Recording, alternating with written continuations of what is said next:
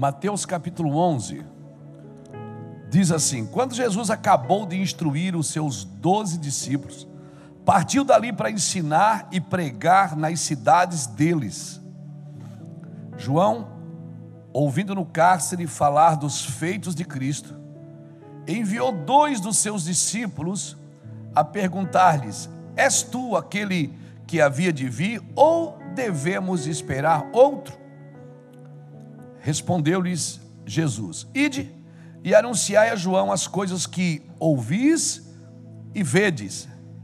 Os cegos vêm, os coxos andam, os leprosos são limpos, os surdos ouvem, os mortos são ressuscitados e aos pobres é anunciado o evangelho.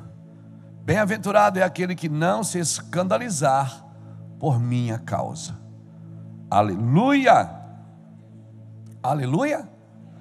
Senhor, estenda a tua mão para cá, querido, me abençoa.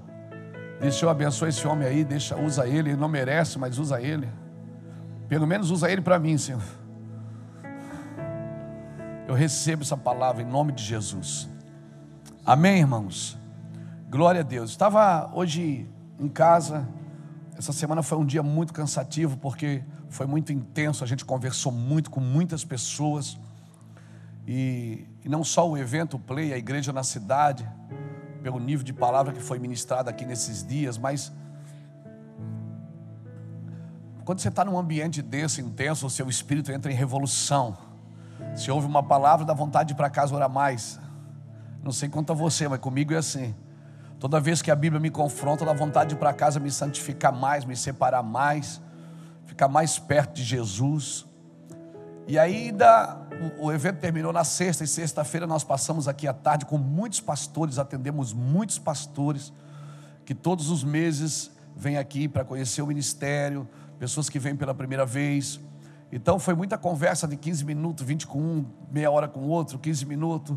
E essas conversas, assim, você conversa tanto que vai, às vezes vai desgastando, né? É, porque às vezes a gente percebe que a demanda nossa é a mesma em todos os lugares. Todos nós queremos fazer a coisa certa e agradar a Jesus.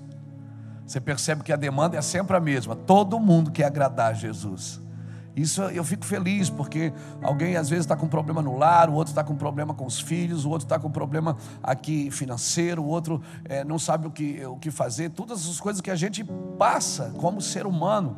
E a nossa humanidade, nós não devemos ser humanistas, mas nós, nós temos uma humanidade que ela precisa ser respeitada. Amém? Tem alguns hormônios da sua vida que ele só se reestabelece quando você dorme, quando você come, e dependendo do que você come, né? Tem, tem alguns, tem, tem, tem pessoas que não tem problema com demônio, é hormônio. Amém? Demônio você tira, hormônio você tem que repor. Amém? Então vamos, não vamos confundir isso, porque às vezes está expulsando hormônio e é demônio. E às vezes você acha que o problema é demônio e não é demônio, é hormônio. O cara está triste, está está cabisbaixo, e às vezes está tá tudo certo na vida, tem tudo para dar certo e não dá, e às vezes tem tudo para dar errado e dar certo. Né? O cara passa a vida inteira administrando, é, administrando falta e consegue. O outro passa a vida inteira administrando é, abastança, administrando abundância e não consegue se firmar.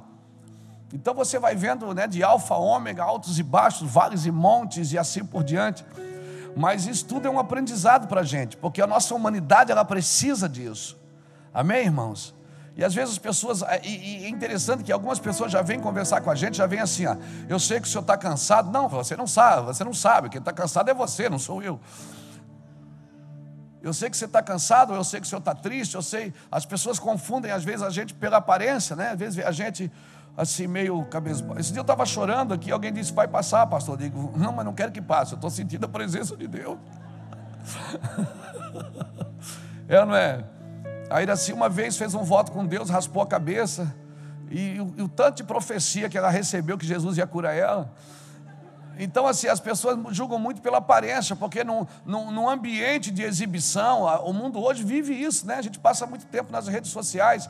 Então, assim, um mundo que vive de exibição, parece que as pessoas não se tocam mais, não conversam mais, e tem hormônio na sua vida que, que eles são restabelecidos, irmãos, por uma boa amizade, uma boas risadas, amém? Amém? não, não, não tem motivo para rir, aluga o filme do Mr. Bean. Bota lá na sua casa, ri um pouco, porque esses hormônios vão voltar para a sua vida. Aleluia. Amém? Provoque alegria em você, porque alegria não é um sentimento da alma, alegria é fruto do espírito. Amor, alegria, paz, longanimidade, benignidade, fidelidade, bondade, mansidão e domínio próprio. Amém? E a gente vai se movendo por sentimento, hora está bem, hora está mal, hora está bem, hora está mal. Um dia acorda mal, outro dia acorda bem, né? Tem dia que acorda já está xingando tudo né? xinga tudo, o travesseiro é ruim, a cama é ruim, e a, o quarto estava claro, e não sei o que, a porta, tudo é, tudo é chato. Tudo é motivo de briga. E eu sei que isso não acontece com você, eu estou falando de mim. Não disfarça, não. Te conheço. Então, a gente tem esse problema, mas a gente esquece que a gente tem as duas naturezas, a do céu e a da terra. Deus formou, Deus, a Bíblia diz que Deus elegeu você nele, Efésios 1,4, mas ele te formou do pó da terra. E depois soprou o céu em você, soprou o fôlego de vida. Então você tem os dois códigos, os códigos do céu e os códigos da terra. Amém? Aí você acorda de manhã, tem dia que você está mais na terra, tem dia que você está mais no céu, e aí você está aí pensando que é bipolar. Às vezes você não é bipolar, só acordou mais na terra, irmão. Às vezes é mesmo. Entendeu? Quando você acorda de manhã, você tem que decidir quem vai governar a sua vida, se é o céu ou se é a terra. Você vai se mover por circunstâncias ou, seu, ou pelo seu posicionamento em Deus. Porque se você conhece a sua posição, a sua condição, ela tem que se submeter à sua posição. E não a sua posição se submeter à sua condição. Aleluia, diga para o irmão que está do seu lado, Deus está falando com você aí. Ó. Eu falei para você não vir no culto hoje.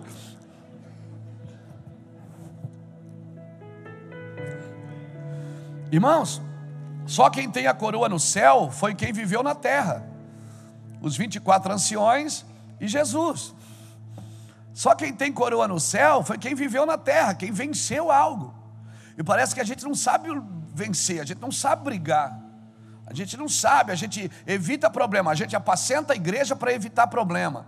A gente, conver, a gente apacenta os filhos para evitar confronto. A gente está sempre evitando confronto, sempre fugindo de problema. Para quê? Porque a gente, a gente é restaurado no meio dos problemas. Amém? O fato da gente passar o dia inteiro evitando problema não significa que a gente teve um dia feliz. O dia feliz é aquele que você venceu alguma coisa, venceu uma ofensa, venceu uma ignorância, venceu. Você quis bater naquele cara e conseguiu, até fechou a mão, mas abriu de novo. É. Viu? Fala Deus. Então, assim, vencer na vida é isso, é você ser confrontado, passar as angústias, passar as lutas e absorver isso. Não estou dizendo que você tem que ser o Bob Esponja, mas você tem que absorver, amém? O que o céu colocou em você, para exalar as coisas da terra e tirar essas coisas que têm tentado ser introduzidas dentro da sua vida, porque o que está aqui dentro, irmão, foi o céu que colocou, agora o que está aqui fora é da terra. Quem vai governar quem? O que está de fora governa dentro ou o que está dentro governa fora?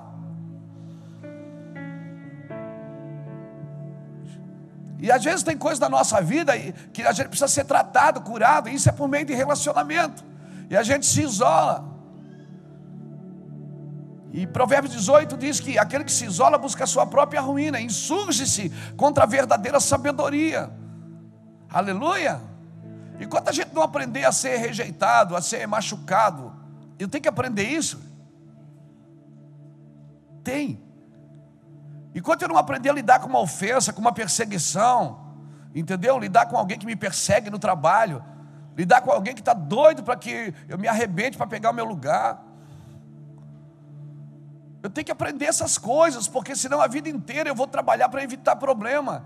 Ah, eu não gosto de problema. Eu gosto, irmão, eu gosto que me acabo. Eu me acabo, eu gosto de problema, eu gosto de confronto, eu gosto de dificuldade, porque elas são protetoras para mim. Hã? É água parada que cria bicho. Rios de água viva que flui do seu interior não cria bicho, não. Ele está sempre em renovação, está sempre tocando vida das pessoas, está sempre interagindo com alguém, está sempre ligado no céu. Amém? Amém, irmãos? Aleluia. Não é a coroa que diz quem você é, você é que diz que se pode ou não pode usar uma coroa. Você olha para a rainha da Inglaterra, às vezes na televisão, ela não está de coroa, mas você sabe, ela é a rainha da Inglaterra. Porque não é a coroa que diz quem ela é. Ela não tem que usar coroa para ser rainha, porque ela é rainha, ela usa coroa. Então você precisa saber quem você é, porque não é a coroa, não é a riqueza, não é a fama, não é a posição, não é as promoções que dizem que você é, cara. Quem diz que você é o homem interior, e eu oro para que você seja fortalecido no homem interior. Efésios fala isso, eu oro para que você seja fortalecido no, nosso, no vosso homem interior. O que, o, o que quem, quem você é define o que você faz. Não o que você faz define o que você é. Às vezes o cara faz tudo na vida certo, fez uma coisa errada na vida. E aí pronto, todo mundo aponta para aquele erro. E agora você começa a comer daquela ferida e você não consegue mais se levantar em lugar nenhum. Você pega um fracasso que Deus está usando para arremeter você como uma válvula prepulsora em algum ambiente. E você pega aquele fracasso e passa a vida inteira lambendo aquela ferida. Eia, olha aqui para mim, você tem muito mais motivos para glorificar a Deus do que você imagina. Aleluia. Amém, irmãos? Quem sabe quem é, irmão? Você pode pegar um rico, irmão. Você pode pegar um cara rico e botar ele a catar lixo. Ele fica rico de novo. Porque quando você sabe quem você é, amém? Não é o ambiente que define quem você é, querido, amém?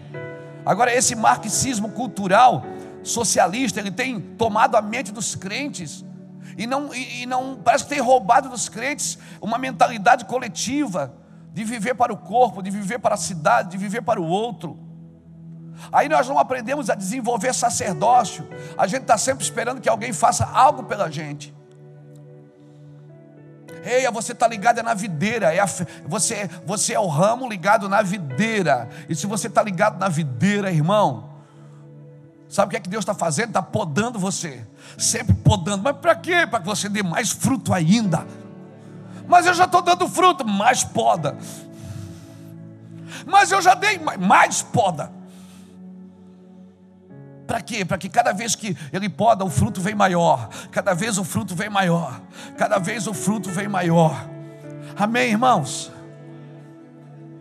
Se nós estamos ligados na videira, irmão, temos o que temer. Muitos se transformaram no que se transformaram. Eu acredito também, porque a igreja não se tornou o que deveria ter se tornado. Irmãos, o que destrói essa cidade, o que destrói qualquer cidade, não é, não é as trevas, é a ausência da luz. Porque trevas é só a ausência da luz. Acende uma luz no lugar escuro para ver o que acontece. Clareia tudo na hora. Então João Batista, ele está preso agora. E mudou a circunstância, Israel. Ele está lá no rio, batizando no Rio Jordão, Jesus vem para, para na frente dele, Pedro, é, João Batista tem uma revelação e diz: Eis o Cordeiro de Deus que tira o pecado do mundo. Pronto, ele teve convicção que Jesus era o Cordeiro de Deus que tira o pecado do mundo. Agora mudou a circunstância, João está preso, ele manda alguém perguntar, pergunta se era ele mesmo. Ou nós devemos esperar outro. Poxa, você acabou em dias atrás, você disse que era porque nós vamos mudando a nossa fé de acordo com a circunstância. Mudou a circunstância, a gente muda a nossa crença. Não, querido, João Batista ele teve uma revelação: eis o Cordeiro de Deus que tira o pecado do mundo. E sabe o que é que João disse? Ele estava em nosso meio e eu não sabia. Sabe o que é que João estava dizendo? O cara era meu primo. É meu primo e eu não sabia que ele era o Messias. Esse é o problema de às vezes a comunhão, a convivência sem propósito. Porque um dos maiores agentes, é um dos maiores, irmão, de desonra é a convivência. Um dos maiores agentes de desonra é a convivência. Porque você acaba convivendo com uma pessoa tanto tempo e você começa às vezes desonrar o que ela carrega. A convivência ela tem que aumentar a honra entre as pessoas, não diminuir. Porque agora eu conheço aquela pessoa, eu sei das suas qualidades e dos seus defeitos. Então o que eu vou fazer dos seus defeitos? O que, que eu vou fazer? Eu vou maximizar as suas qualidades e minimizar os seus defeitos, porque eu também tenho qualidade e defeito. Aleluia. Aleluia. Você vai olhar para Jesus falando das sete igrejas da Ásia, em Apocalipse, todas elas têm problema, Jesus não chega exaltando o problema. Jesus sempre chega exaltando a qualidade dela. Depois ele diz: Tenho, porém, contra ti. Mas ele sempre diz: Tu és assim, tu és assado, tu faz isso, tu faz aquilo. Depois ele diz: Eu tenho, porém, contra ti. Primeiro ele joga ela lá em cima, quando ela está bem preparada para ouvir uma verdade. Isso é cura, irmão. A convivência tem que deixar a gente com, servir melhor o outro, com mais honra. Às vezes, na convivência, a gente cria liberdades que a gente começa a desonrar as pessoas. E às vezes a gente tem uma noção errada de honra, a gente só quer honrar quem está acima de nós. A Bíblia diz que nós devemos honrar uns aos, honrar uns aos outros, sujeitai-vos uns aos outros. Você honra quem está em cima, você honra quem está embaixo, você honra quem está do lado, você honra quem está na frente, você honra quem está atrás. Aleluia, você honra o maior que você, honra o menor que você, você honra. Aleluia.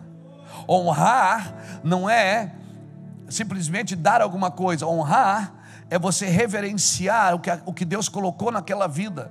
Porque hoje uma pessoa pode estar num lugar terrível, mas Deus colocou algo dentro dela, e uma palavra sua pode mudar ela de ambiente. Porque é o Evangelho que muda as pessoas de ambiente, amém, irmãos? Amém, querido? Então nós precisamos entender isso. O cara que cuida do seu carro no estacionamento é uma pessoa que precisa ser honrada. O cara que serve você numa mesa de restaurante, ele precisa ser honrado. Aleluia. Nós precisamos honrar as pessoas, porque a honra nos protege. Mas parece que a gente só consegue honrar quem nos honra. João Batista para na frente, Jesus para na frente de João Batista, João Batista diz: Eis o Cordeiro de Deus que tira o pecado do mundo. Quando eles mandaram perguntar para João, em João capítulo 1, versículo 19 em diante, eles perguntaram para João Batista assim: Tu és o Cristo? Ele disse: Não. Tu és o profeta? Ele disse: Não. Tu és Elias? Ele disse: Não. Porque eram as três promessas. Né? Moisés profetizou que viria um profeta semelhante a ele. Lembra disso? Malaquias profetizou que nos últimos dias eu levantaria o profeta Elias. E Daniel profetizou que Deus levantaria o Messias nos últimos tempos. Então, os judeus tinham essas três palavras e eles perguntaram: Tu és o Messias? Não. Tu és o profeta? Não. Tu és o Cristo? Tu és o, é, o Elias? Não. Então por que, que tu batizas? Ele disse: Eu batizo porque eu estou preparando o, o caminho daquele que está por vir. Eu estou também na profecia. Eu estou na profecia também, Isaías 40. Eu sou a voz do que clama no deserto. Estou preparando o caminho daquele que há de vir. Ok? Aí quando João descobre que ele é Jesus, que ele é o Ramachia, o Messias, ele diz: Eis o Cordeiro de Deus que tira o pecado do mundo. Num dia depois, os dois discípulos de João veem Jesus passar. O que é que eles fazem? Eles seguem Jesus. Naquela hora era para João ter parado de batizar e ter ido com Jesus, mas João continua batizando. Se ele estava batizando até o Messias chegar, agora ele já tem uma revelação que aquele é o Messias. Para que ele ia continuar batizando? João só foi preso e morreu porque ele não parou na hora que deveria ter parado. Irmãos, porque nós trabalhamos, servimos, choramos, nos arrebentamos às vezes até Jesus chegar. Quando Jesus chega, cara, você tem que parar e desfrutar do que Ele está fazendo. Senão a gente põe Jesus, senta aí, Jesus, que eu estou pregando. Jesus, senta aí na reunião que eu estou pregando. Não atrapalha o culto, não, que a gente está filmando para a internet sendo que o culto é para Ele. Às vezes a gente continua fazendo uma coisa que Deus diz: não faz mais sentido, você tem que parar agora. Não faz mais sentido. João só morreu porque ele não parou de batizar. Se ele para de batizar e vai seguir Jesus, ele seria certamente um dos doze. João até ali não tinha feito milagres, talvez os milagres começariam dali por diante, mas isso é uma coisa a se pensar. O que eu quero ressaltar aqui nessa noite é que eles mandaram perguntar, ele mandou perguntar para Jesus: És tu Cristo? Ele disse: Vai lá e diz para João que os cegos vêm, os coxos andam, os leprosos são limpos, os surdos ouvem, os mortos são ressuscitados e aos pobres a gente dá a cesta básica. Não. Ele disse: Aos pobres é anunciado o Evangelho. Eu não estou dizendo que você não pode servir as pessoas. Nós temos 14 projetos sociais aqui e servimos todo mundo. Amanhã você vai no restaurante comunitário, tem 50, 60 moradores de rua almoçando lá diariamente. Eu não estou dizendo que isso não deve ser feito. Eu estou dizendo que uma coisa não substitui a outra. Amém? Você pode ajudar uma pessoa, mas você precisa transformar a vida dela, e a vida dela é transformada pelo Evangelho de Jesus. Ele disse: Vai lá, o que é que eu faço com os pobres? Eu dou cesta básica, eu, eu, eu dou, dou oferta, abençoo, dou cesta básica, ok, mas eu prego o Evangelho, porque o que transforma a vida de uma pessoa em necessidade é o Evangelho. Amém? E a palavra pobres aqui, ela vem de ptochos, que quer dizer reduzido à pobreza, mendigância, que pede esmolas, destruído da riqueza, desinstituído da riqueza, da sua influência, da sua posição, da sua honra, é aflito, desamparado, impotente para realizar, indigente. Como é que se transforma a vida de uma pessoa dessa? É só dar comida, é só dar um par de sapato, é só dar. Não, não. Não é só chegar no Natal agora e ficar todo mundo bonzinho e todo mundo vai para a rua tentar fazer alguma coisa para redimir o seu ano de desgraça. Não, o Evangelho é pregado, tem que ser pregado nos ambientes, porque é o Evangelho que muda a mente das pessoas, é o Evangelho que muda o coração das pessoas, é o Evangelho, querido. Aos pobres é anunciado o Evangelho. Dê comida, dê sua roupa, dê seu sapato, dê seu relógio, dê seu carro se precisar, mas não dê nada sem não dar Jesus junto. Jesus está no pacote, amém? Jesus tem que abrir caminho para isso. O que vai transformar uma geração é Jesus. E ponto final, artigo definido, fato consumado. É Jesus. Como é que se cura pobreza, miséria? Não é fazer campanha de prosperidade, é pregar o Evangelho de Jesus. O Evangelho de Jesus, irmãos, ele cura a miséria, ele cura a necessidade, ele cura a mendigância. Ele cura qualquer coisa. O Evangelho transiciona as pessoas das trevas para a luz, da miséria para a prosperidade. O Evangelho transiciona as pessoas de uma vida miserável. Isso não tem a ver só com o que dá comida para os seus filhos, não tem a ver só com isso. Porque aquela vida de miséria, ela precisa ser mudada, o ambiente precisa mudar a mente. Precisa mudar a mente. Porque às vezes até nós temos uma leitura de que se eu não tenho nada, eu sou humilde. E se eu tenho muito, o rico não herdará o reino dos céus, diz a Bíblia. Mas não é isso que a Bíblia está dizendo. A Bíblia está, quando ela fala que o rico não herda o reino dos céus, está dizendo que o rico que confia na sua riqueza, que confia no dinheiro que tem, que está firmado nas suas coisas, esse não herda. Mas eu vou falar para você, infelizmente, eu não sei quanto a você, quando se fala de orgulho, eu tenho lidado com mais pessoas orgulhosas que nada têm do que pessoas que tudo têm. Às vezes a pessoa tem orgulho de não ter nada, porque aquilo para ela é uma chave de humildade. E não tem nada a ver, querido. Humildade não é pensar menos de si, é pensar menos em si. Uma pessoa humilde, ela pode ser milionária, se ela não pensa só nela, então ela é humilde. Humildade é você entender por que, que Deus está te dando fama, te dando riquezas, te dando condição, te dando influência.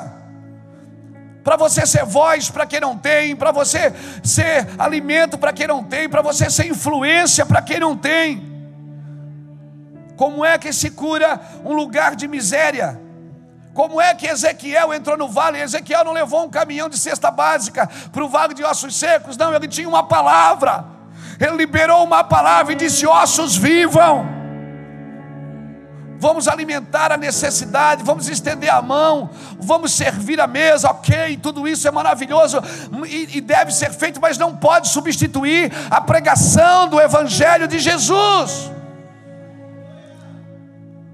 Mas a fé sem obra é morta, e a obra sem fé? É perda de tempo. Nós temos que pregar o Evangelho de Jesus. Dê alguma coisa para alguém que precise. Se você precisa, se alguém da sua família precisa, dê, mas vá lá e diga: olha, essa sua condição é por causa disso, disso e daquilo. Essa condição pode mudar pela palavra de Yeshua, pelo poder do Evangelho.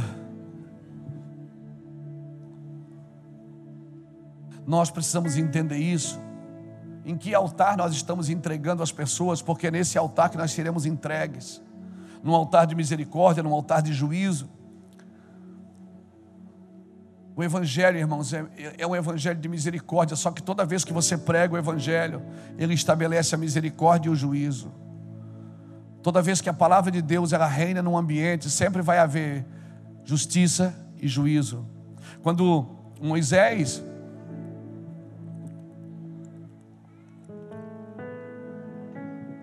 Quando Moisés estava no monte Horebe, o Senhor chamou ele no meio de uma sarça queimando, você conhece a história.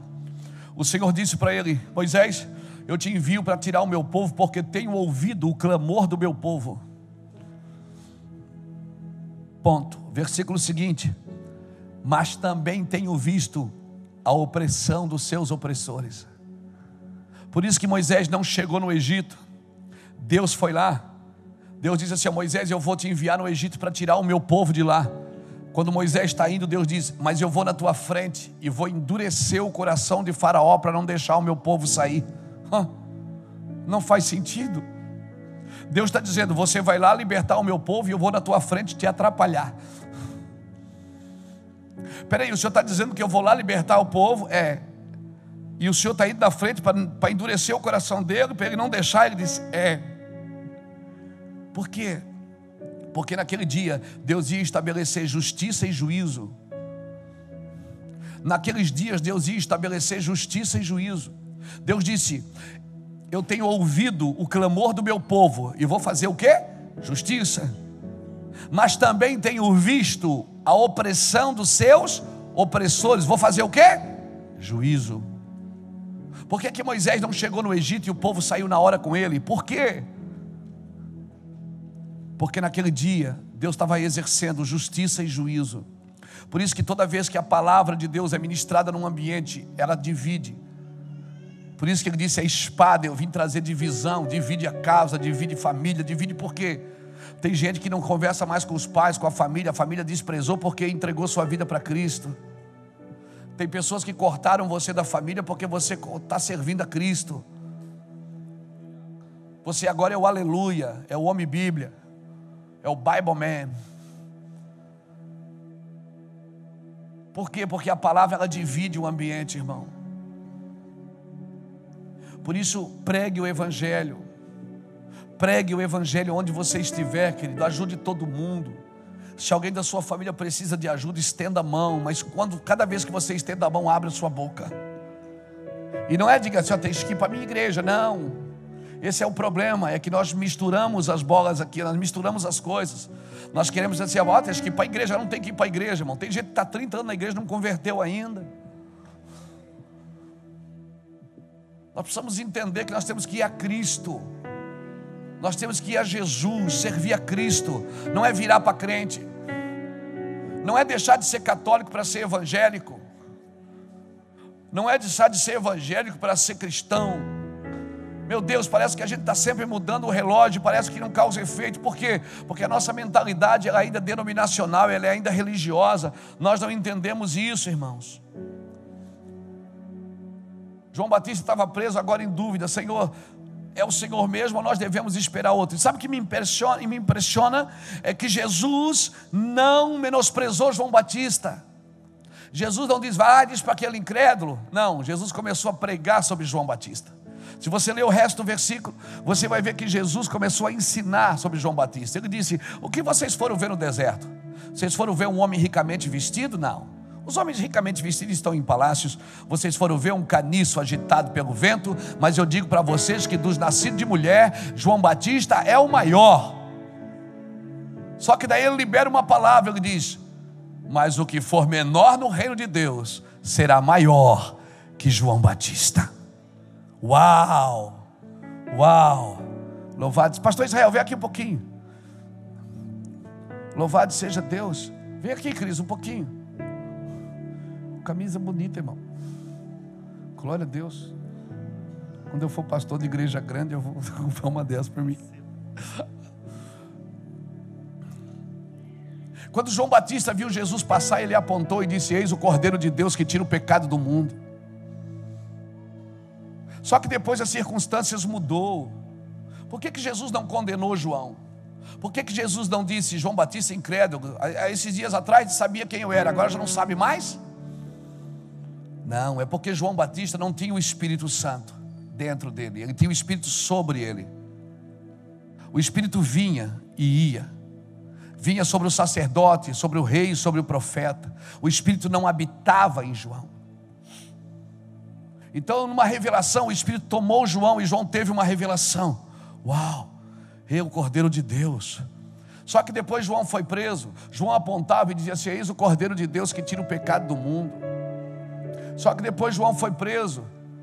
E aí ele pensou: será que era ele mesmo? Jesus disse: Olha, vai lá e diz para João que os cegos veem, que os mudos falam, que os surdos ouvem, e para os pobres está sendo ministrado o Evangelho, ou seja, está sendo mudada a condição deles.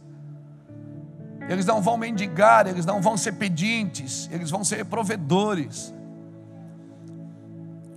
Jesus disse: dos nascidos de mulher, João é o maior. Aponta assim, João, fica apontando. Só que ele liberou uma palavra, ele disse: o que for menor no reino é maior que João. Aí nasce o apóstolo Paulo. E o apóstolo Paulo não diz: Eis o Cordeiro de Deus que tira o pecado do mundo. O apóstolo Paulo, o apóstolo Paulo diz: Já não sou mais eu que vivo, é Ele que vive em mim. Uma coisa é você ver ele ali, outra coisa é você ver ele aqui. Os dois foram presos, os dois perderam a cabeça no cárcere.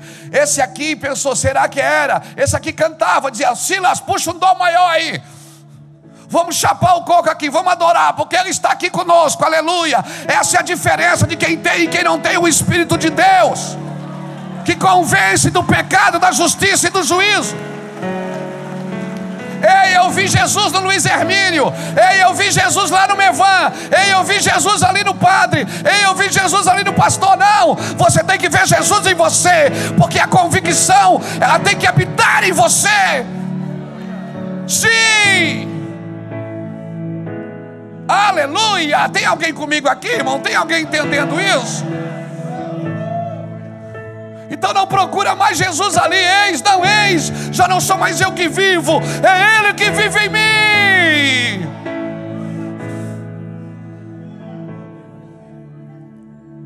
Aí você acorda mal, liga para o irmão João. Irmão João, ora por mim, estou acabado. Ora você, dobra o seu joelho. Ora você. Ora você, diga aí, se ele quer ligar para o irmão João, liga, mas diz, irmão João, entra em intercessão comigo aí, porque eu vou orar e eu só vou sair daqui a hora que eu saber quem eu sou em Deus. E aí nós vamos ser uma igreja forte, não dependente, não codependente.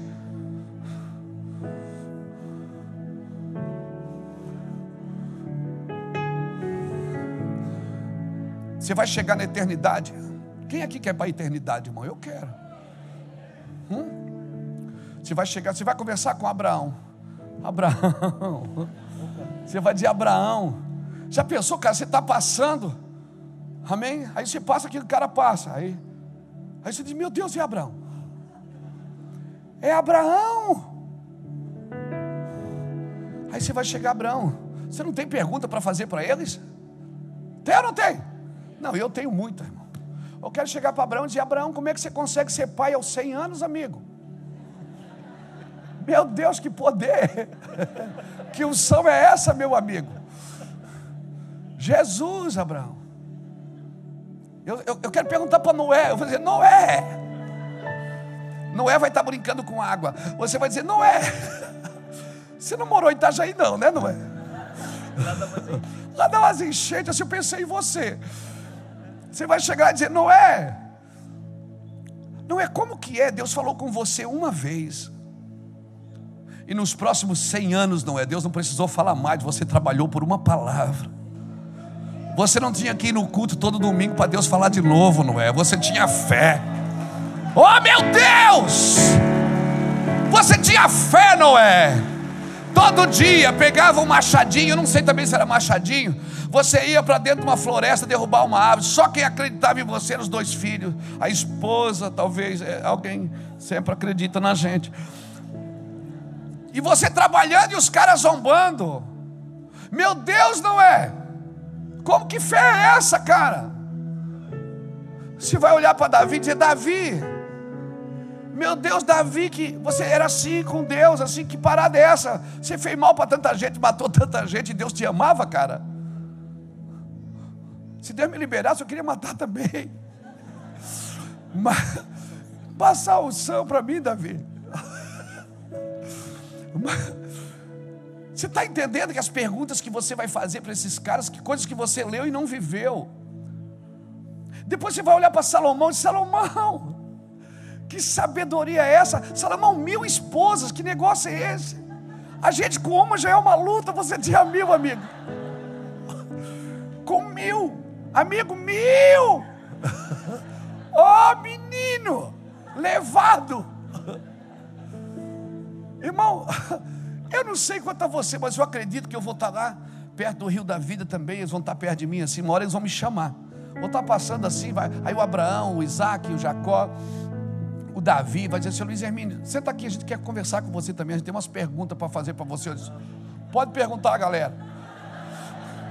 Quer? Eu, eu viajo nessas, nessas paradas, mano. Eu digo: Pode perguntar, o que é que vocês querem saber? Aí eles vão perguntar assim: Luiz, como que é Deus? Como que é ter Deus habitando em você todo dia? A gente nunca provou isso, Luiz. A gente nunca experimentou isso, Emanuel, Deus conosco, dia e noite, noite e dia. Você fala, ele ouve, ele fala, você ouve, ele toca você, você toca ele. Como que é isso, cara?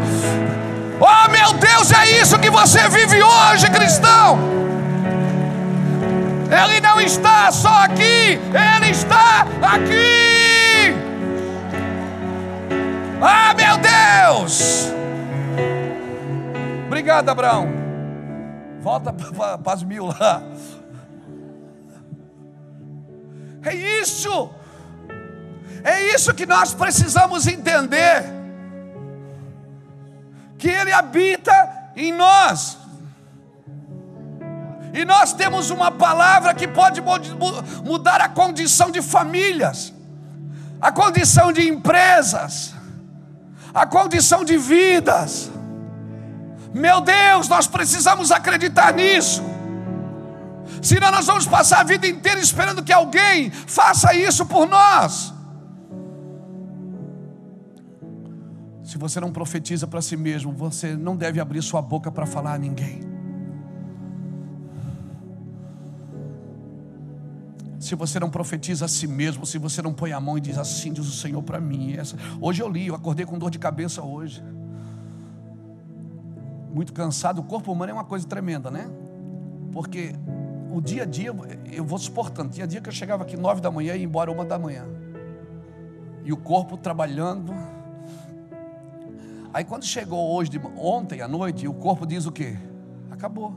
O cérebro avisa o seu corpo que diz, ó, acabou, você pode relaxar agora. Aí quando relaxa, irmão, aí começa a aparecer onde você precisava descansar. Acordei com dor de cabeça hoje, peguei a minha Bíblia e li Isaías 53. Senhor, aqui está escrito que o Senhor já levou minhas dores. Eu não vou carregar essa dor hoje. Eu vou almoçar com meus amigos, vou almoçar com a minha família sem dor, porque eu sou um homem de Deus. Se tivesse continuado doendo, eu ia almoçar do mesmo jeito. Mas de tarde eu estava lá de novo. Senhor, e se acontecesse doente? De noite eu estava aqui de novo. Mas eu não vou confessar uma coisa que a Bíblia não diz. Jamais confesse algo que a Bíblia não diz. Evangelho é cura, meu irmão. Evangelho é transformação, ele habita em você. E você pode transformar ambientes, transformar a escola que você estuda a empresa que você trabalha, a família qual você foi inserido. Porque o que você não mudar pela palavra, não pense que você vai mudar só pensando em mudar. Você muda pela palavra. Aleluia, você é diferente, você é uma figueira no meio da videira. Diga para alguém que está do seu lado, você é uma figueira no meio da videira.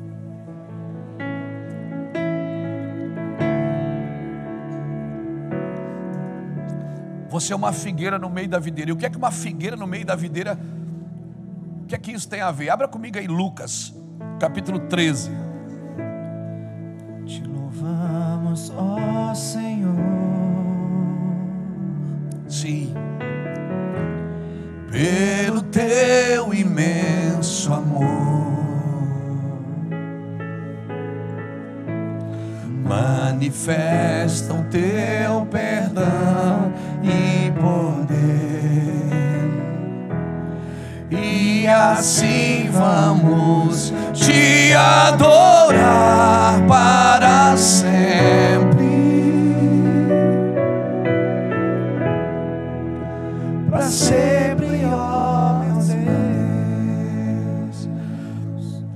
13, versículo 6.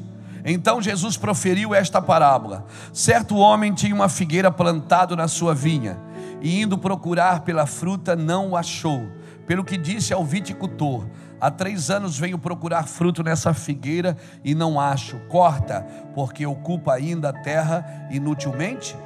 Ele, porém, respondeu: Senhor, deixa este ano até que eu escave e a esterque. Se der fruto, ficará, senão depois mandará cortar. Simples assim. Ser uma figueira, ser uma figueira no meio da videira implica em ser diferente num, num contexto. Você é uma pessoa diferente aí num contexto. Às vezes você trabalha numa empresa, você é a única pessoa cheia do Espírito naquela empresa. E aí você está orando para sair de lá. Você está orando para sair porque você não aguenta pressão, quando você deveria estar causando pressão lá dentro. Você deveria estar causando pressão o dia todo. Você que deveria estar lá pressionando no espírito. Mas não, você se sente coagido. E eu te falar uma coisa: a maior arma de Satanás é a intimidação. Amém? E Deus provoca intimidadores para quê? Para que você cresça. É Deus que está provocando você e você acha que é o diabo que está perseguindo. Aleluia. Porque Deus provoca a gente, irmão. Deus provoca, provoca. Segunda Crônicas 7, 14 diz assim: ó, Se o meu povo que se chama pelo meu nome se orar, se humilhar e buscar a minha face, se converter de seus maus caminhos, então ouvirei do céu, sararei a sua terra, desde agora toda oração que se fizer nesse lugar, ah, eu, eu receberei. Mas a gente só gosta dessa parte, mas tem que ler o 13. O 13 diz assim: ó, quando eu cerrar os céus e não haver chuva, quando eu enviar os gafanhotos para que destruam o produto da terra, quando eu enviar peste, eu enviar peste, eu enviar peste no meio do meu povo, se o meu povo, que se chama pelo meu nome, Deus está dizendo, você está muito folgado, eu vou ter que criar uma pressão aí para ver se você acorda. Você está muito folgado, mano. Está muito bom. Então Deus cria uma pressão. Olha, Ele está dizendo o seguinte: eu vou cerrar o céu, não vai ter colheita. E se tiver, eu vou mandar o gafanhoto para comer. E tem mais, eu vou, vou enviar peste no meio do meu povo. Zica, é zica. Deus é zica, mano. Os irmãos que dizem, Deus é zica, mano.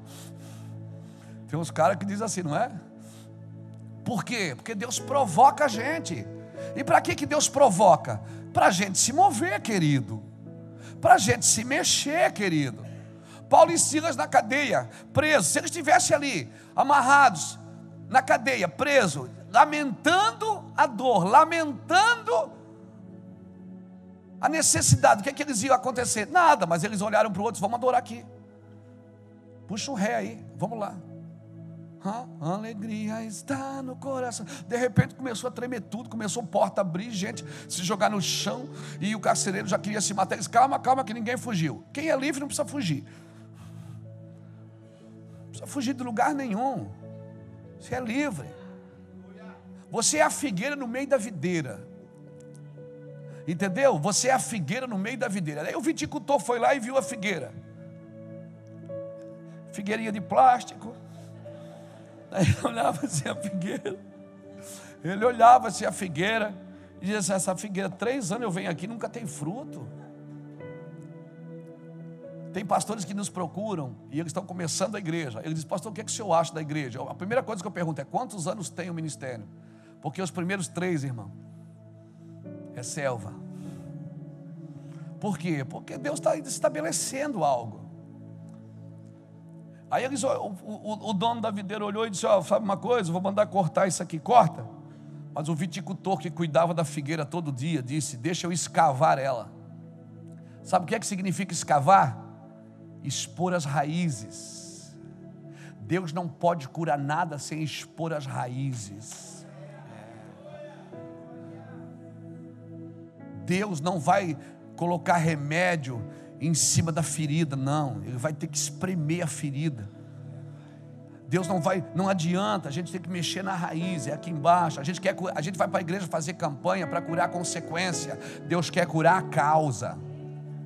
Porque se curar a causa não tem mais consequência. Aleluia! Aí ele diz assim: deixa eu escavar, escavou, escavou, agora deixa eu botar estrume. Você sabe o que é estrume? É isso aí seco. Você está dizendo, Deus derrama azeite. Ele diz, eu quero colocar estrume aí, cabeção. Você quer, você quer azeite, né? Unção. A unção, o Senhor dá unção, dá poder para o teu servo. E Deus diz, eu vou dar estrume para você. Agora, pasmem. A palavra estrume vem de humus, humus. E a palavra humildade vem de humus. Sabe o que, é que aquele viticultor está dizendo? Deixa eu expor as raízes e colocar humildade nas suas raízes primeiro.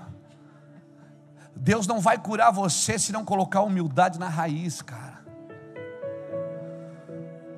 Isso não adianta, irmãos. Aleluia. E sabe o que é quem faz isso? Sabe o que é que cura as raízes de um lugar de miséria? Sabe o que é que cura as raízes de um lugar deplorável, de um lugar necessitado? É expor as raízes e colocar humus ali, humildade na raiz tem que colocar humildade na raiz, reconhecer que eu sou assim e pronto. Reconhecer que eu tenho esse problema, reconhecer que eu tenho essa dificuldade, reconhecer que eu preciso mudar. Humildade no grego vem de tapênios, que quer dizer tapete.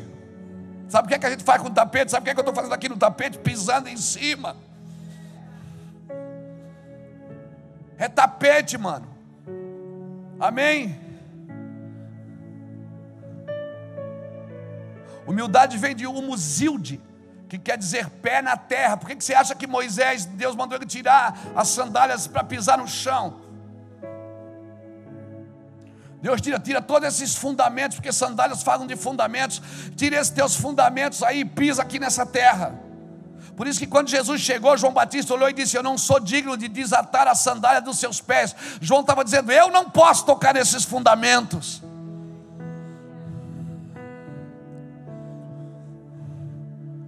porque o fundamento do Evangelho é graça, não é regra. Moisés, você tem que tirar a sandália. Jesus, eu não sou digno de desatar as suas.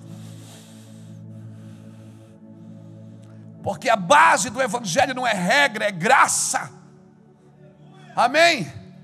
A primeira obra de Moisés, o primeiro milagre de Moisés foi transformar o que? A primeira praga foi o que? Água em sangue. O primeiro milagre de Jesus foi água em vinho. Aleluia, porque a graça celebra, a graça é alegria, a graça tem prazer. Aleluia. E se você não tem prazer no evangelho de graça, você vai querer viver um evangelho de regras. Um evangelho pesado de carregar, e o pior, você quer botar esse peso em cima dos outros também. Ei, de graça recebeste, de graça dai. Aleluia. Tem alguém comigo aqui entendendo essa palavra, com medo dessa palavra?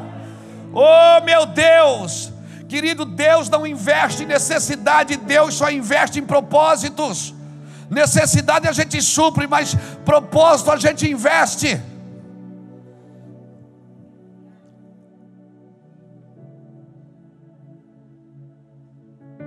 Nós precisamos entender isso.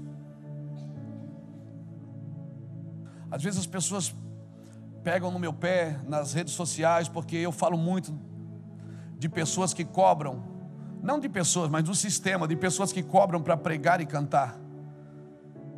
Uma pessoa que às vezes para ir numa igreja você tem que pagar a ela isso quando não tem que fazer um contrato com ela. Eu sou contra, extremamente contra isso e morrerei contra isso. Porque evangelho não pode começar por dinheiro. Deus pode te prosperar pelo evangelho, sim, porque essa, o evangelho faz isso, ele muda as pessoas, muda os ambientes. Mas quando alguém bate no meu carro ali e pede um dinheiro, ele está pedindo o quê? Uma, uma esmola. Porque esmola você dá a quem necessita, oferta não, oferta você dá a quem merece. Então, uma pessoa que está pedindo dinheiro para cantar e pregar, ela não está pedindo uma oferta, ela está pedindo uma esmola. Esmola você dá a mendigos, a pessoas que precisam, que precisam comer. Por isso nós não somos pedintes, o evangelho não tem como base ser pedinte, tem como base ser provedor. Todo homem, toda mulher que entra no Evangelho, ele tem que entender que ele será um provedor de gerações. Aleluia. Eu sei que ali tem um homem que precisa comer, tem uma banda de música, tem um pregador que come, tem uma esposa, mas querido, se você entrou nesse negócio por dinheiro, volta a fazer o que você fazia, porque aqui é selva. Sim, é selva, amigo. Aqui você não sabe quem vai te dar, se você vai ser abençoado ou não. Aqui você vai andando por fé e não por vista. Sim, nós precisamos entender isso. Aleluia. Louvado seja Deus. Deus não investe em necessidade, Deus investe em propósito. Olha o que diz Gênesis 26, Gênesis 1, 26. Abre comigo.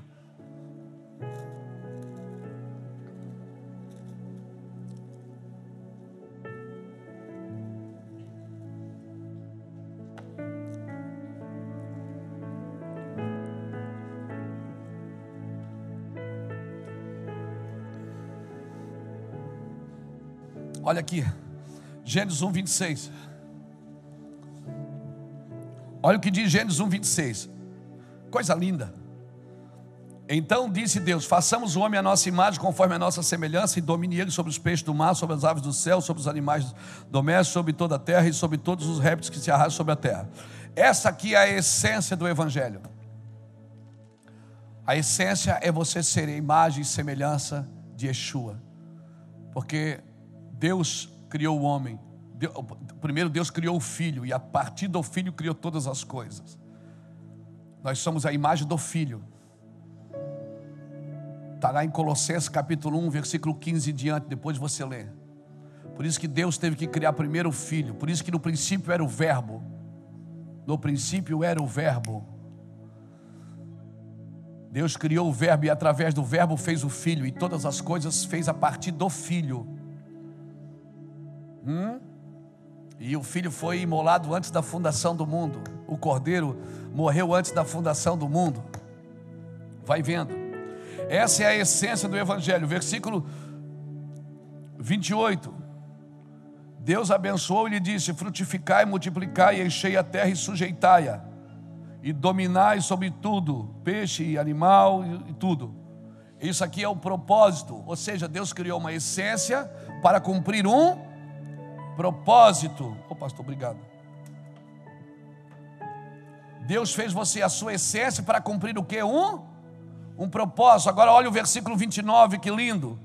E disse Deus: Ainda tenho-vos dado todas as ervas que produzem sementes e se acham sobre a face de toda a terra, bem como todas as árvores que há fruto, que dá semente, servosão para para para mantimento. Para o quê? Então perceba, no capítulo 27, Deus faz o homem a sua essência. No capítulo 28, Deus dá qual é o propósito desse homem. É dominar sobre todas as coisas, sujeitar todas as coisas. E no capítulo 29, Deus diz: Eu vou te dar provisão para viver isso. Então a provisão nunca pode vir na frente do propósito. E o propósito nunca pode vir na frente da essência. Então tem muitas pessoas perdendo a essência e perdendo o propósito por causa da provisão. Hã? Gostou da tua mensagem? Nós vimos conversando dentro do avião, o, o Reuel falou isso para mim. Pastor, essência, eu digo, eu vou pregar e vou gravar o DVD e, e vou dizer que é minha ainda. Gênesis 1, 27. Deus fala: Você é a minha essência. Versículo 28, Deus diz: tem um propósito, por isso que eu fiz você, tem um propósito. Eu fiz você por um propósito. Ah, eu não sei por que, que eu nasci. Você não sabe por que, que você nasceu. A gente deveria ter morrido, né? Tem gente que fala, morrido. Por que, que você não sabe qual é o seu propósito? Por quê? Porque você não sabe qual é a sua essência. Como você não sabe qual é a sua essência, você está fora do propósito e vive correndo atrás de provisão. Aí corre atrás de provisão, mas não entende que tem um propósito, que tem uma essência. E como que eu posso fazer a obra de Deus pela provisão? Eu tenho que fazer pela essência e pelo propósito, porque se eu sei quem eu sou, eu sei o que eu fui chamado para fazer, nunca faltará provisão.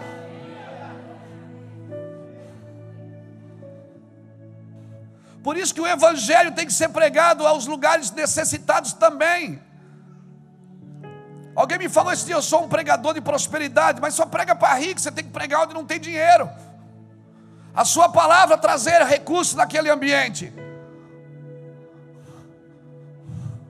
Se você é um pregador de prosperidade, vai para a África, vai para a Índia, vai para, os lugares necessitados, onde as pessoas não têm recursos, e diga: assim diz o Senhor, o recurso virá. Aleluia! Então nós precisamos entender isso, isso é evangelho. Amém, irmãos? Sem esses fundamentos não vai haver autoridade. Os fundamentos são esses. Mas, pastor, eu fiz tudo certo, eu sou um homem bom, um homem justo. Eu não estou falando de justiça, irmão. Eu estou falando de não entender o propósito. Tem muita gente boa fazendo coisa errada. E tem muita gente má fazendo coisa certa. Por isso que, até o princípio de julgar, o homem, o homem perdeu, porque ele aplaude o certo, mas não sabe quem está quem tá por trás, se é bom ou mal. E rechace o, errado. Mas às vezes a pessoa é boa, mas ela só fez a coisa errada. E às vezes o cara é mau e fez a coisa certa. Mas a gente aplaude resultado, a gente não aplaude essência. A gente aplaude essência, a gente não aplaude essência. Pastor, mas eu sou um homem bom. Eu não estou falando da sua bondade, eu estou falando da sua, da, do nosso desequilíbrio. Deixa eu me incluir aqui para não ficar chato. Eu estou falando do nosso desequilíbrio, muitas vezes, de não entender essência, propósito e provisão. Essência, propósito e provisão. Isso é evangelho, irmão. Abra comigo Salmo, versículo 11. Ah, Salmo, capítulo não, número 11. Salmo não é capítulo, guarde isso. Salmo não é capítulo e nem versículo, porque salmos são cânticos. Então, quando você lê Salmo, você lê Salmo número 11 e o verso de número 3. Os versículos são versos e os capítulos são números. Pegou isso? Então vamos lá. Salmo de número 11 e o verso de número 3. Olha que coisa linda está escrito aqui. Faz a gente entender muita coisa. Diz assim: ó, na verdade, que se os fundamentos se transtornam, o que pode fazer o justo?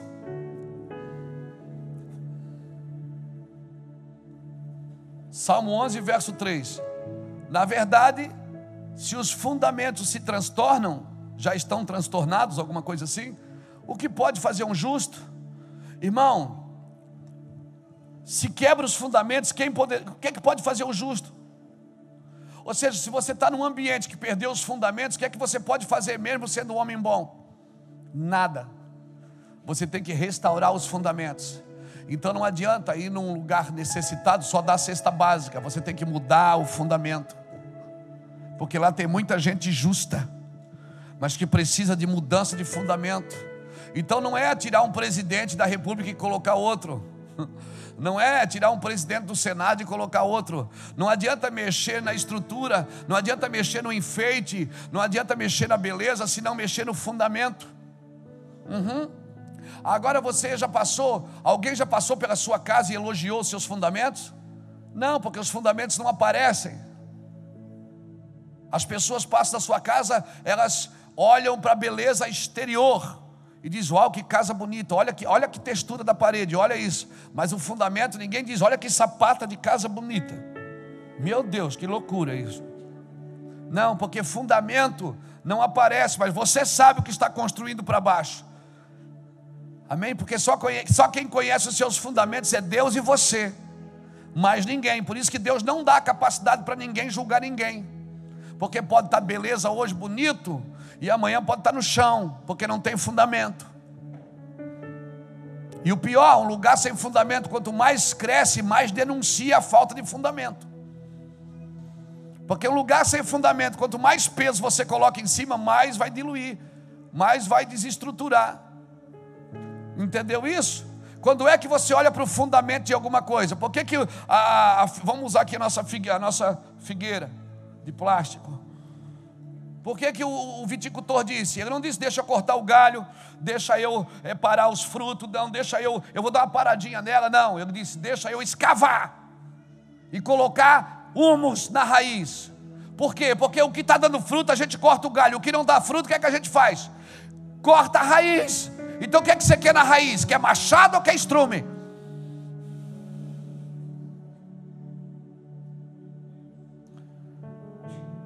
Mas eu não estou dando fruto, quer machado? Ou, ou, ou quer alguém que olhe para você e diga assim: ah, vamos dar mais um ano, dá mais um ano para ele, vamos, vamos insistir com ele, vamos. Porque se não tiver humildade na raiz, cara, vai ter que ter machado. O Senhor sempre trabalha para baixo, não é para cima. Não adianta colocar enfeite. Você só olha para o fundamento de uma coisa por dois motivos. Primeiro, se as paredes começarem a rachar. Quando as paredes começarem a rachar, você vai ver que precisa de um fundamento. Tá vendo esse rachadinho aqui na parede? Tá vendo aqui, ó? Dá para ver daí? Esse rachadinho aqui na parede? Tá vendo aqui? Tá vendo esse rachadinho? Você já passou aqui pelo lado do, do galpão aqui e viu um cabo de aço esticado? Por que, que rachou a parede? Porque mexeu o fundamento. E nós chamamos um engenheiro e ele disse: Não, isso aqui está fácil. É porque ele só correu porque, por causa dos caminhões que estão passando. Vocês puxam um cabo de aço, amarram, fica tranquilo, não tem nada a ver com a estrutura. Não vai embora, fica aqui, não vai cair não. Você está entendendo? Então assim, não adianta a gente vir para a igreja sem fundamento. Por isso que a gente insiste. Irmão, vai para o Iado Xará. Irmão, vai faz um curso. Irmão, entra, irmão, estuda a Bíblia. Irmão, não adianta só lá, lá, lá, lé, lé, lé, meu irmão. Nós vamos chapar o coco, beber todas aqui, mas depois no outro dia a gente tem que acordar para ir trabalhar. Amém? Então não adianta só, só, só, é só, o evangelho não é romanceado, não. Não, romance, não romanceie nem relativize o evangelho. Evangelho é espírito e vida. A palavra do Senhor é espírito e vida. Amém? A palavra tem letra que a gente lê, mas tem vida. Amém? Tem gente que lê aqui. Ah, posso ler um versículo, pastor? Pode. O Senhor é meu pastor e nada me faltará. Deitar-me faz de verde em paz, vendejante, aleluia. Mansamente das águas tranquilas, refrigera minha alma, aleluia. Oh, aleluia! Aí tem outro que diz: é, Posso ler um salmo, pastor? Pode, querido. O Senhor é meu pastor, e nada me faltará. Deitar-me faz em verdes pastos, guia-me mansamente às águas tranquilas. Aí daqui a pouco você levanta o olho, está todo mundo chorando. Aí o outro que leu diz: Qual é a diferença que eu li o mesmo? É que você conhece o salmo do pastor, mas eu conheço o pastor do salmo. Essa é a diferença de você conhecer a letra sem o espírito. Você precisa conviver com Cristo, viver com Ele. Então, tudo que você lê dele mexe com você, mexe com quem está perto de você, mexe com quem te ouve. As crianças saltam no ventre, irmãos. Isso é magnífico. Isso tem mais a ver do que informações. Aleluia. Por isso, não substitua a, a ideia original. Se você está num ambiente que perdeu o fundamento, acabou, você não pode permanecer aqui. Você precisa servir aonde tem fundamento. Ou seja, você está em um lugar que perdeu a ideia original, o que é que você pode fazer?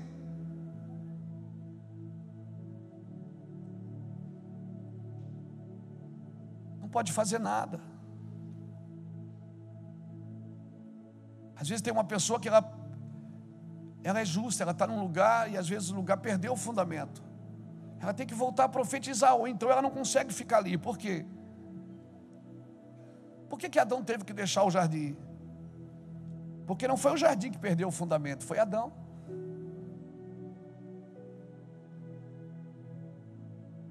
Bom, porque quem quer viver só de aparência não consegue viver um lugar de fundamentos. Não consegue. Porque a aparência é momentânea. Por isso que a Bíblia fala da mulher virtuosa, quem achará? No final do versículo do capítulo 31, do versículo 10 em diante de Provérbios, lá no finalzinho diz assim: ó,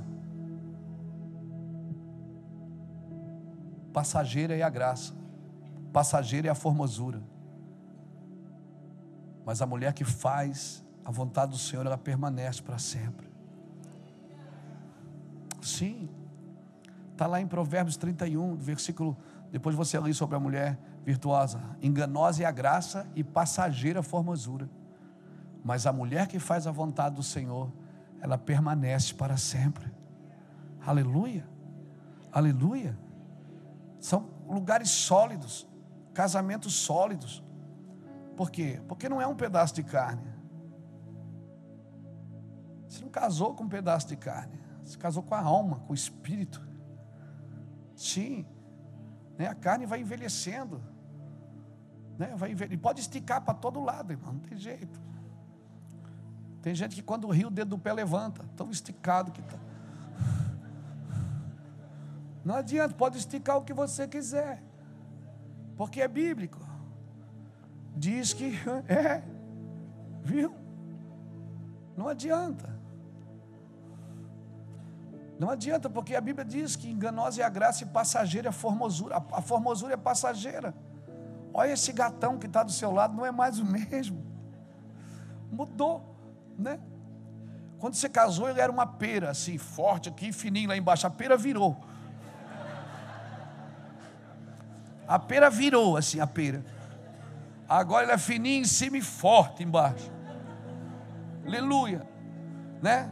A pizza está ela vem com borda, borda de catupiry, você escolhe, né? Mas você não casou com a carne. É. Aleluia. Você casou com a alma, com o espírito. Amém. Por isso que a aliança, irmão, a aliança na carne, ela para sinalizar no espírito. Nós precisamos entender que nós temos uma aliança com Deus, e não é por causa da carne, qualquer coisinha na carne a gente vai quebrar a aliança com Deus. Qualquer coisinha a gente vai, vai sair debaixo da graça de Deus. Não substitua a unção por carisma. Não substitua a fé por otimismo. Não substitua propósito por entretenimento. Não substitua praticidade por platonismo. Não substitua. Evangelho é vida, Evangelho é loucura, é escândalo. Evangelho é um escândalo. Você prega, às vezes é um escândalo para algumas pessoas quando ouvem. Ah, a equação do Evangelho é diferente da sua equação. Aleluia, aleluia. Então, por favor, quando você chegar em casa, se olha no espelho e diga: Ele vive em mim. E por que, que eu estou do jeito que eu estou? Não sabeis vós que sou templo, sois templo do Espírito Santo e que o Espírito Santo habita em vós?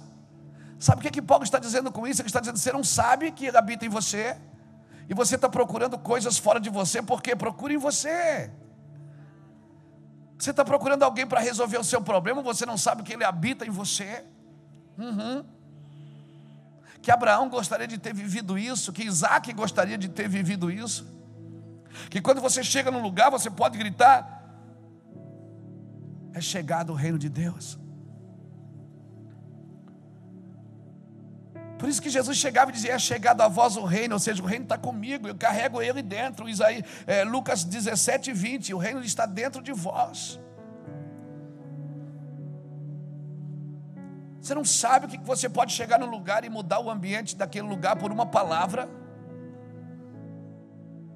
Mas eu não estou falando para você ser otimista, eu estou falando para você ser um homem de fé, porque só otimismo sem fé também não adianta. Porque no dia mal você não vai suportar. Não adianta ser só otimismo, tem que ter fé. A fé a firme certeza, a convicção e como é que eu sei que eu tenho fé quando você não tem nenhuma, nenhum, assim, exemplo de otimismo? Quando você não tem, assim, não adianta ser otimista naquele momento. que é que você vai dizer para uma pessoa que perdeu um filho? O que é que você vai dizer para uma pessoa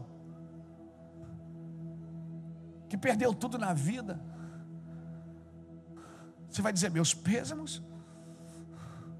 Ok, seja educado, mas o Evangelho muda, irmãos, isso. O que é que nós vamos dizer para umas pessoas que perderam a esperança na igreja, perderam a esperança no Senhor? E a culpa não é delas, a culpa é nossa. Porque nós somos desesperançosos. Os cristãos estão na igreja chorando por coisas. Quem vai querer vir numa igreja dessa? Quem vai querer ir numa igreja que o seu membro, que está ali há 20 anos, está chorando ainda por um carro que nunca ganhou? Mas ele esqueceu que toda vez que ele pegou carona com alguém, ele ministrou o Evangelho. Nós, somos, nós não somos práticos, irmãos. Nós precisamos ser práticos. Que alegria que nós temos. Nossa alegria está firmada em coisas, em resultados. Se alguém me ofende, é um motivo para mim ficar triste. Se alguém tomou o que é meu, é um motivo de eu ficar triste. Puxa, mas isso era meu. Não, o que é meu mesmo está na mão de Jesus. O que é meu mesmo foi o que eu já entreguei para o Senhor. Aleluia. As nossas coisas são do Senhor, os nossos filhos são do Senhor, os filhos são herança do Senhor. Se o Senhor não guardar a casa, em vão vigia a sentinela. Aleluia. Nós colocamos as coisas na mão dele e tiramos no outro dia, colocamos e tiramos, colocamos e tiramos. Porque nós somos inseguros, até mesmo no que diz respeito a Deus.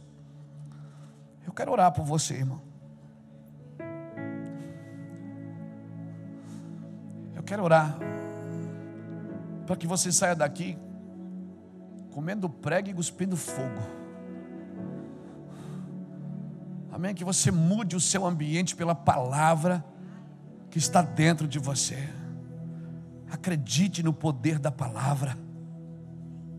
Acredite que ninguém seja capaz de entristecer você, que ninguém seja capaz de roubar a sua fé. Paulo está amarrado, irmãos, vai perder a cabeça. Ele está escrevendo e está dizendo: Olha, eu combati um bom combate, eu terminei a carreira.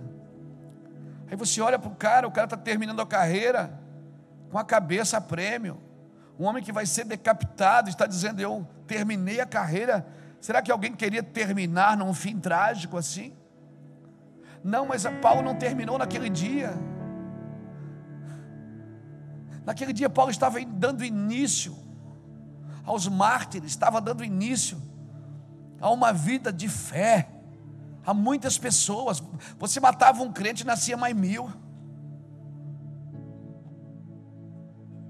Parece que hoje a gente, a gente não tem mais prazer em algumas coisas, a gente está sempre se isentando de problema sempre se isentando, a gente evita confronto, evita conversas, evita dor. A gente não tem prazer nisso. Por quê? Porque a nossa vida ainda está muito estereótica, precisamos de algo para nos satisfazer. Não, querido, você não precisa de nada. E você que está aqui nessa noite, que achava que precisava de algo, você não precisa. Você precisa de Jesus. Jesus ele tem que ser suficiente na sua vida, então as outras coisas te serão acrescentadas. Quando que as outras coisas são acrescentadas? Quando Jesus é suficiente. Quando tudo que você tem para degustar e desfrutar é Jesus, então ele diz: Agora eu vou te dar coisas, porque as coisas não vão roubar você de mim. E aí você vai sair por aí mudando ambientes, mudando a vida das pessoas, irmão. A palavra que eu mais ouço das pessoas é obrigado, porque a tua palavra mudou minha vida. A palavra que você liberou mudou minha vida. A coisa que eu mais ouço na minha vida é: aquela palavra mudou minha vida, aquela palavra mudou minha vida, porque esse é o propósito do Evangelho: é mudar a vida das pessoas. O propósito do Evangelho não é encher cadeiras, não é enriquecer pastores. O propósito do Evangelho não é enriquecer denominações, ainda que tudo isso pode acontecer, porque o Evangelho é próspero, o Evangelho é fé, mas essa, esse não é o padrão original. O Evangelho é vida, o Evangelho é para transformar a vida de pessoas. Então, quando João Batista mandou perguntar, Jesus mandou dizer: Diga a João que os cegos vêm, que os mudos falam, ou seja, está havendo uma transfusão, uma transformação, e aos pobres está sendo pregado o Evangelho, ou seja, nós vamos mudar o ambiente pelo Evangelho, aleluia. E às vezes eu vejo pessoas reclamando: ah, aqui é muito ruim, ali é muito ruim, lá não dá para fazer, aqui não dá para fazer. Mas as pessoas reclamam de tudo. Dá para fazer sim, o Evangelho transforma. Se você vai para um lugar onde não tem Evangelho, lá é que é bênção. Aleluia. E você que está aqui nessa noite, que veio aqui nessa noite, nessa igreja, você disse: Eu vou lá, eu quero ouvir uma palavra para ser abençoado. E você foi confrontado por essa palavra.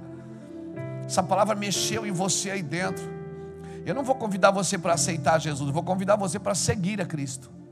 Se você quiser seguir Jesus, porque Jesus está caminhando nessa nação, está caminhando na congregação, Jesus está trouxe você aqui pela mão hoje para você ouvir o Evangelho. E eu não vou te prometer nada, eu só vou dizer uma coisa: Jesus vai mudar sim a sua vida. Você vai perder a sua vida para viver a vida que Ele tem para você. Então, se você está disposto a seguir Jesus, saia do seu lugar agora. Venha aqui na frente e diga: Eu quero aceitar a Cristo como meu Senhor e Salvador. Eu quero viver com Cristo. Eu não aguento mais viver essa vida. Jesus vai mudar a sua vida. Eu creio nisso. Amém? Deus tem algo para vocês. Amém, querido? Deus vai mudar a sua vida. Porque se o Evangelho não fizer, ninguém mais pode fazer, esquece. Tem mais alguém que gostaria de entregar sua vida aqui para Jesus? Hoje é a sua noite. A minha vida começou no dia, 20, no dia 1 de dezembro de 1995. Quando eu voltei ao Senhor, depois de 14 anos de trevas, tentando ser alguém que eu não era, ter uma coisas que Deus não queria me dar. Jesus quer mudar a vida de vocês. Vem cá, querida.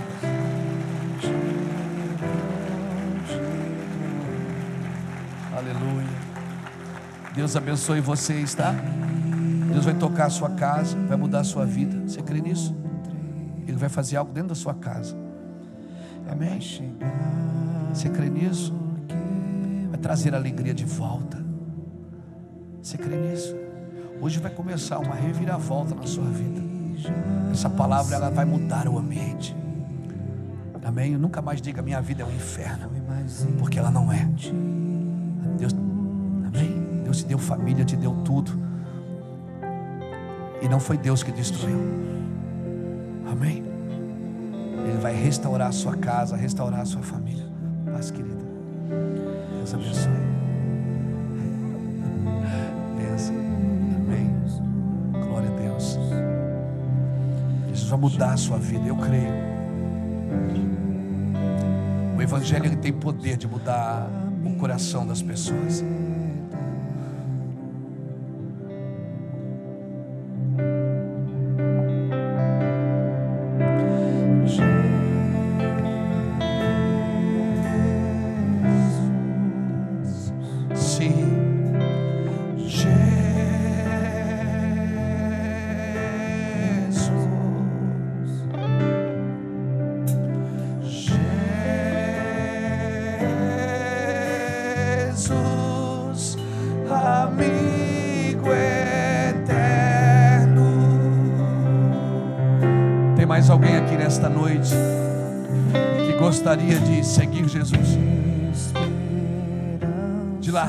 Sua vida para viver a vida com Ele? Dizer assim: Eu quero mudar de vida. Eu quero a partir de hoje deixar com que Ele me conduza em glória, que Ele me confronte nas, que Ele me confronte na minha vida, me confronte nos meus pecados, me confronte nas minhas escolhas, me leve em lugares altos.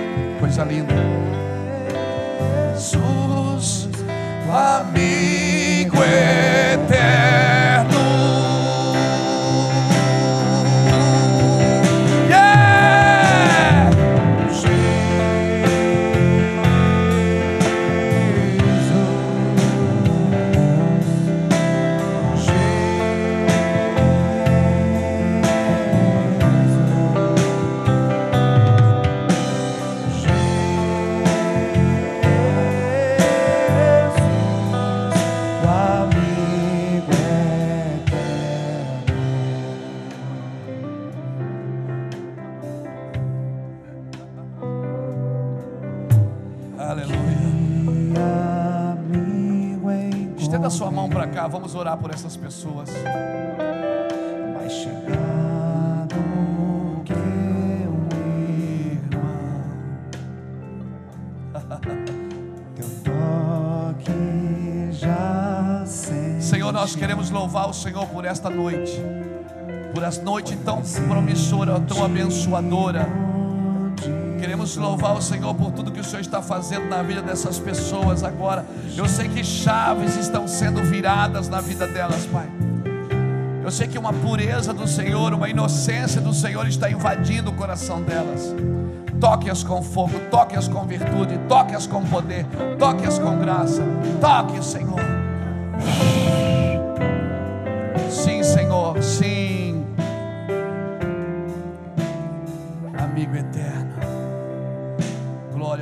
Jesus. Dê um aplauso ao Senhor por isso.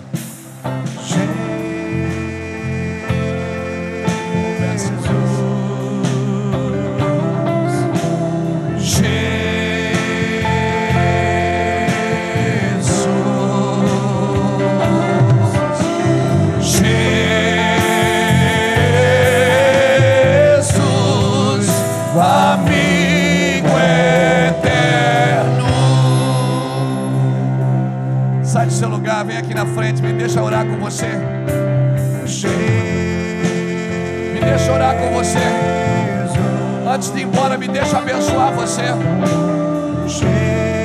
Me deixa liberar uma palavra de bênção sobre a sua vida.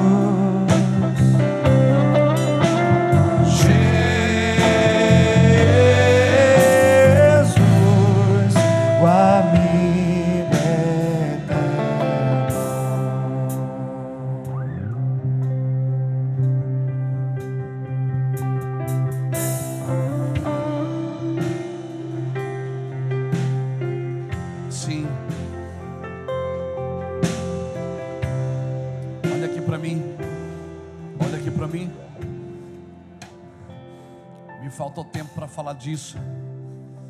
Quem sabe amanhã na ceia. Jeremias 18.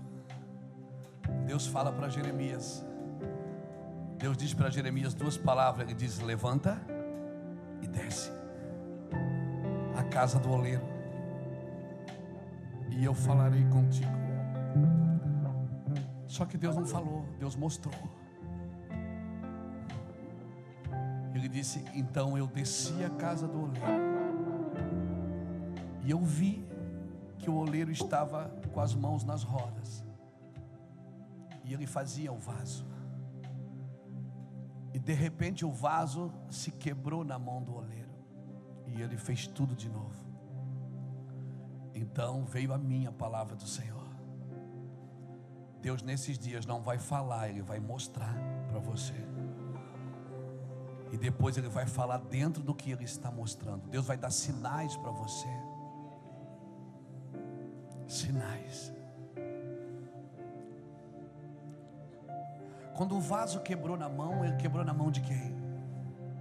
Esse é o melhor lugar para quebrar, irmão. Na mão dele. E ele não pegou aquele barro e jogou tudo fora. Sabe o que ele fez? Ele refez daquilo que estava quebrado. O Senhor não vai parar com você, ele vai recomeçar daquilo, da onde quebrou. Da onde quebrou, ele vai fazer de novo. Deus não desiste da gente. Oleiro é aquele que dá forma. O Senhor está dando forma nas nossas vidas. E se quebrar, Ele vai fazer. E se quebrar de novo, Ele vai fazer. E se quebrar, Ele vai fazer quantas vezes for preciso. Desde que você saiba que está sendo quebrado por Ele. Às vezes até Ele mesmo que quebra. Ele olha, não gosta, Ele mesmo quebra. Então não subestime o poder de Deus. Deus não te despreza. Deus não te larga. Ele vai recomeçar a partir daquilo que está quebrado, a partir daquilo que está ferido, aquilo que está para baixo, aquilo que está negativo. Deus vai recomeçar com você dali. Amém? Assim é você na mão do oleiro. Ele vai fazer de novo. Ele vai fazer de novo. Talvez você diga, eu já fui assim, pastor, eu fui cheio já do Espírito. Mas agora eu estou devagar, eu não consigo orar, eu não, eu não tenho mais vontade de nada. Pois eu te digo que Ele vai fazer tudo de novo. Vá para casa hoje, se jogue no chão antes de dormir. Diga, Senhor, faz de mim um vaso novo. Faz de novo. Ele vai começar a tocar e você vai pensar que é o diabo. Não é, é a mão dele te apalpando, te apertando, te provocando para que você se mova dentro daquilo que Ele quer. Deixa Ele fazer. Amém? E eu já vi muita gente ser transformada, irmãos. Eu tenho muita esperança. Eu tenho muita esperança. Eu quero orar por você. Vá para casa hoje e recomece. Recomece. Não é pecado recomeçar. E quer saber? A glória da segunda casa sempre é maior que a primeira. O recomeço é muito maior às vezes que naquilo que quebrou. Todas as vezes que eu pisei na bola, que eu tive que abraçar a Iraci, abraçar meus filhos e dizer nós temos que recomeçar isso. Sempre foi maior. A unção sempre foi avassaladora. E a autoridade aumenta. Viu? A autoridade aumenta toda vez que você reconhece. Toda vez que você reconhece que precisa ser tocado pelo oleiro, a autoridade aumenta. Porque a autoridade não aumenta com conquista, ela aumenta com renúncia. Amém, querido? Que o Senhor te leve para lugares altos nesses dias. Amém? O nosso balizador, às vezes, sabe que eu percebo? Às vezes eu percebo que vai chegando o final do ano. Alguns irmãos vão desanimando porque fica pensando mais um ano. Não consegui, mais um ano. Você não deveria contar mais um ano, você deveria contar menos um ano. Menos um ano. Jesus está comigo. O que Jesus pode fazer na sua vida. E tem um ditado mundano aí, diabólico, que diz que se o homem não conseguiu nada na vida até os 40 anos, a probabilidade dele não ter mais nada é muito grande. Pois eu te digo que biblicamente a maioria dos homens que Deus usou, as mulheres, foi depois dos 40. Então você está só começando, amigão. Descansa aí. Você está você tá só começando, aleluia. Amém? Os seus melhores anos de vida estão por vir. São anos de maturidade. São anos de você olhar e você dizer: você não vai lamentar pelo que não fez, pelo que não conseguiu. Você vai ensinar os seus filhos, dizer: olha, vocês vão andar numa velocidade maior que o papai. Vocês vão ter mais do que eu, vocês vão fazer coisas maiores do que eu. Sim. Por favor, não desista de você. Por favor, não desista de você. Porque Deus não desistiu. Essa mentalidade escrava, incrédula e carente é sua, não é de Deus. Não é isso que Ele tem para você. Não é isso que a Bíblia propôs. Amém? Feche seus olhos, por favor. Espírito Santo de Deus. Sim, Senhor, eu oro para que o Senhor invada os nossos corações com a tua glória. Yeshua, toque-nos com teu fogo, toque-nos com a tua glória, empurre-nos debaixo de unção de Gabi Astoria Andaralabara. Nos conduza debaixo da tua presença, Senhor. Coloque asas em nós, coloque raízes em nós. Que nós possamos estar firmados na rocha, mas voar, Senhor, nas asas do Espírito como um vento que foi e vem. Sim, Senhor, nos prepara para nos prepara para entrar nesse ambiente, Senhor Deus, de glória. Eu declaro que nos próximos dias nós teremos ambientes de glória nesta casa, nesta família, Senhor. Nós declaramos que essa família, Senhor, andará em lugares tão profundos em Ti. Eles vão dar boas risadas de, desses problemas de hoje, Senhor. Senhor, aquilo que vem para roubar, matar e destruir, aquilo que vem para dividir seus lares, para roubar a mente dos seus filhos, aquilo que vem para tirar os da posição, nós declaramos, Pai, em nome de Jesus, que a tua glória seja restabelecida nessa família, que o teu nome seja exaltado e glorificado, Senhor. Essa enfermidade que estava se alojando, Senhor Deus, tentando desanimar teu filho, esse diagnóstico, esse diagnóstico que veio dizer que você está doente que você vai fazer tratamento para o resto da vida. Eu corto agora esse diagnóstico com uma palavra do Deus vivo. Eu declaro sobre esse diagnóstico que você não é um doente em recuperação. Eu declaro que você é um homem são, uma mulher sã, assim como você foi criado no coração de Deus, foi eleito por Jesus. Eu declaro isso sobre a sua vida, em nome de Yeshua, em nome de Jesus. Esse diagnóstico caia por terra agora, em nome de Jesus, nada vai parar, desanimar ou neutralizar o que Deus está fazendo na sua vida, em nome de Jesus. Levante suas mãos e aplauda o Senhor por isso, nós cremos nisso. Nós cremos nisso. Crie, por isso falei.